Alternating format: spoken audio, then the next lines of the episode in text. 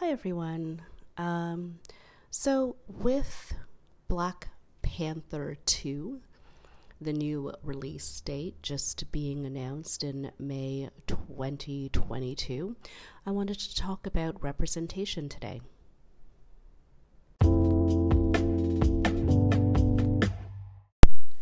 So, I will freely admit that I didn't get the importance of representation um, until I started, you know, my work and studying in sociology and um, basically just listening to stories. Um, so, as a black Canadian woman, I was fortunate enough to have representation in my own life. I didn't look to outside sources in the media to see um, a very diverse group of you know successful uh, talented artistic um, highly educated black people in my life through um, my relatives um, my parents friends my parents themselves siblings you know uh, that kind of thing. I felt you know that i could be my own special self um, in all my quirky weirdness,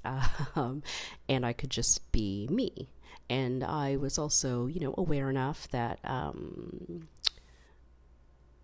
that it was I I was you know I could be different I could be myself and also black and fabulous um, as well so it wasn't until I got a little bit older and I realized that you know some people don't have those examples for them in their life. And that's um, key in shaping your identity. So, Black Panther obviously was a huge success, one of the, you know, biggest grossing films of all time. It had a great story. It's like part of the Marvel universe and, you know, all that great stuff. And um, and it would I think it's so much more than that. And it was um, it was about showing a black black culture just unapologetically black. I think I read one review and it just said it was unapologetically black Black Panther and I thought first of all, I'm going to make that into a t shirt because that's me on a daily basis. But I also thought, yes, I liked that the story was about celebrating African culture. There was, you know, jokes in there just for black people. I liked that. There was no explanation, there was no like backstory to it. It was just about, you know, there were weave jokes in Black Panther. And I was like, yes, yes.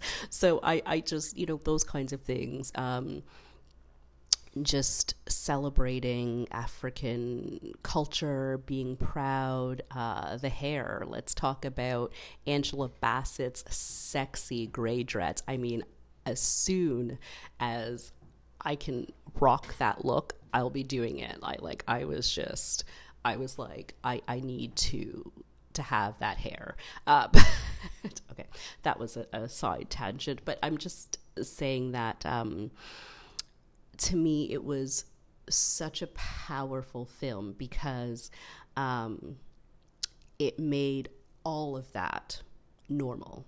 The movie was advertised and promoted as an action movie you know, full stop. Everybody else, the media, everyone was just talking about, oh, this is great blackness, you know, and, you know, black power out there, Wakanda forever, you know, this is our movie, that kind of stuff. But it was all about the love. I mean, you know, um, Chadwick Boseman was just about, you know, of course it's all of those things too, but it he was like it's for everybody. And I think that was like another powerful message too is that we're not excluding anybody here. Yes, this movie you can say that it was just about black people, it's just for black people, but it wasn't. It was like this is just part of the comic book book world. This is just another step in like the Marvel piece, you know, their franchise that they're building here. And I liked that. I liked that people that wouldn't go to see um, an all black cast movie on any other day were lining up to go see it. And, you know, that's powerful. That's powerful in itself. And also, what it means for black kids. So, black children, it, it, they, the importance of being able, if you don't have strong role models in your life, because you are being shown in so many other aspects of your life that black, being black is an other. It's different. It's not mainstream. And so I've read stories, and this is just a, a perfect example. And I forget the author's name, but um, he's a, a, journalist and he was just talking about Halloween and he loves that his children are going to have black superheroes to choose from now for Halloween. I mean, it seems like a simple thing, but he takes you back to when he was a child and he was like a big geek, big nerd, um, and he wanted to be Indiana Jones. And he was so excited. He was around, like, I think he said around nine years old. He got like his authentic costume. You know, he was like about the details. And he goes to school and nobody knows who he is even though he was like trust me guys this costume was on point. You know he had the whip the leather whip. I mean like who's letting their kid take a whip to school? But anyways the point is he was like this was on point. and the message he received was that indiana jones wasn't black so he couldn't be one of his favorite you know movie characters at that time. And what's devastating is the year after, when he was 10 years old, he just lied to his parents and told him them that he was just over Halloween. Although he was saying nothing could be further from the truth. It's just he didn't want to bother anymore if he couldn't be who he wanted to be. He didn't have another example to go by. There were no black superheroes. And he was saying, like, now he can be, his sons can be, you know, Spider Man. Spider Man's black now. You know, Miles Morales, you know, is into the Spider Verse. He's black now. He can be some characters from Black Panther, and he was just like, I love it. And he's like, I, he thinks it's a different world now, but no one can question him. And his children about their choices. They're going to have like some solid Halloween options. And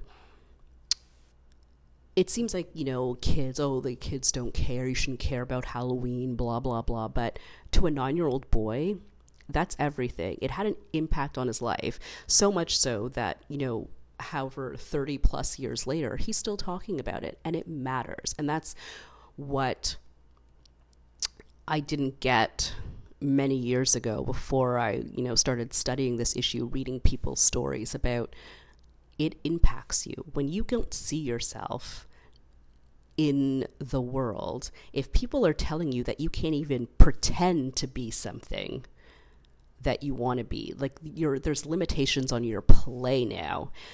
That's powerful for children and it's wrong. So uh, when I see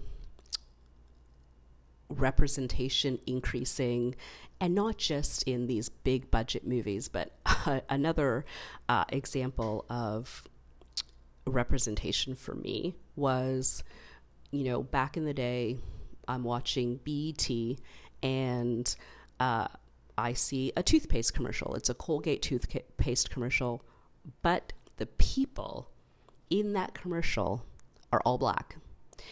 I was probably like, I don't know, like 15 years old at the time. And I knew that I, like that commercial caught my eye. You know, I was like, you don't even pay attention to the commercial, but it did because it was just a regular commercial, like a family. They're just like, oh yeah, we use you know Colgate or whatever, and I was transfixed because that was probably the first time in my life that I was like, yeah, black people brush their teeth too. Go on, Colgate. We got you, Colgate. You know what I mean? And let's, I'll be honest with you, never used Crest since that day. We were like a Colgate family. That, that, that commercial was it. in our family. We were like, yeah, that's right. You got our business. You got our money, Colgate. Thank you for seeing us. And that was just a, like, you know, just a marketing thing. That was just a simple thing. But I was just like, how strange is it to me that this commercial is standing out to me as crazy because I've never seen black people on TV brushing their teeth before. I do it every day, but it meant something to me that I, uh, you know, someone was trying to get my money. Someone was trying to get our money, trying to get, show that we were like everybody else. And, um, you know, that happens more commonly now in commercials. It, still causes controversy. I think a few years back there was like a mixed race family, and Cheerios was getting a lot of crap for putting out like a black dad with his white wife and uh, daughter eating Cheerios, and they were like, you know, boycott Cheerios. And I was like, I don't even like Cheerios. You know what? I'm buying it now. I'm just going to buy some every once in a while and stock it up. Give them my money for that commercial. Uh, but representation matters. It, it doesn't seem like it, but it makes a, a, a black kid feel included, supported, and that they can do and be anything.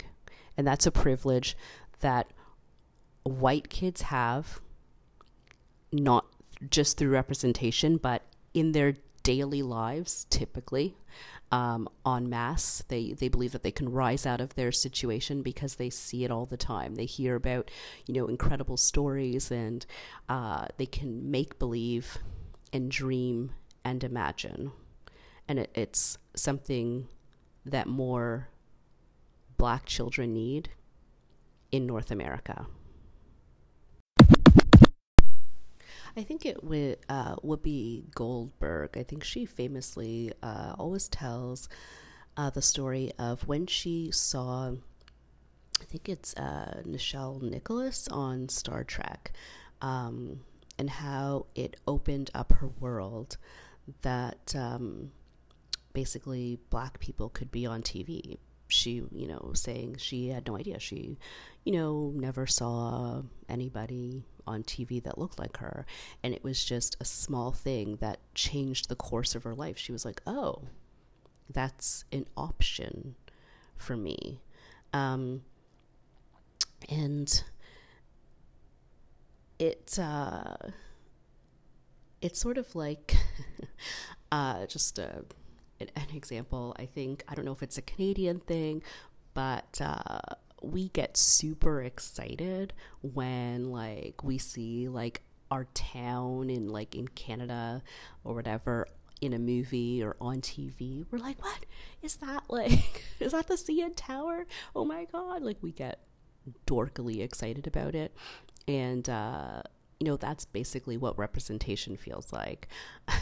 it's like it's basically telling you that you're important. You know, our stories matter, our lives matter. It's, um, you know, I think you know the Black Lives Matter movement is sort of trying to drive that home that that we're not so different from other people. That we have stories to tell. We have, you know, things to offer the world as well. People can learn something and feel something by watching us represented um, on TV. Um, that our stories can and should be told to the world. And I, I think that's um, a lesson that is really starting to sink in, which is, you know, really great. Um, when you don't see yourself represented, your world becomes very limited. And um, I think that's the point that um, I an- understood from representation. If you, uh, you know, if you were like me before and you thought, oh, it's such a silly thing that, you know, why is you know people why are people talking about like why is black panther such a big deal to people? You know why is it a thing? And it's just it's just a movie. It's not just a movie. It's it's that very thing that you know millions upon millions of people went out and said that a, a story about a black character was worth seeing. It showed us that, you know, our stories matter and that little black children can see themselves as a superhero and um, they can see black culture african culture being celebrated and highlighted and um, appreciated by by other people as well. And you know it sort of takes away it's just another systematic racist and like a, a, systemic racism thing where you're cut out of um, storytelling, out of media telling. It's uh, out of the media. It's just it's another way of showing you that you're not you're not the kind of person that deserves attention, that deserves to be a part of society, a part of the world, a part of your country. And, um, you know, for some people, the people they see on TV and movies are their only role models. And um, even if they do have uh, other people representing them, it reinforces that message that um, I belong, I'm important, and that's something that all human beings need. So um, go uh, if you haven't already. If you're not into uh, Marvel movies or whatever the case may be, check out Black Panther and just uh, you know watch it from that lens of representation, and just um, think about the last time you saw a black superhero, and uh, I mean, you know, there are others. Uh, there's Blade, there's Meteor Man. Don't get me started on that. But, uh, you know, I think. I think it's uh, it's worth your time.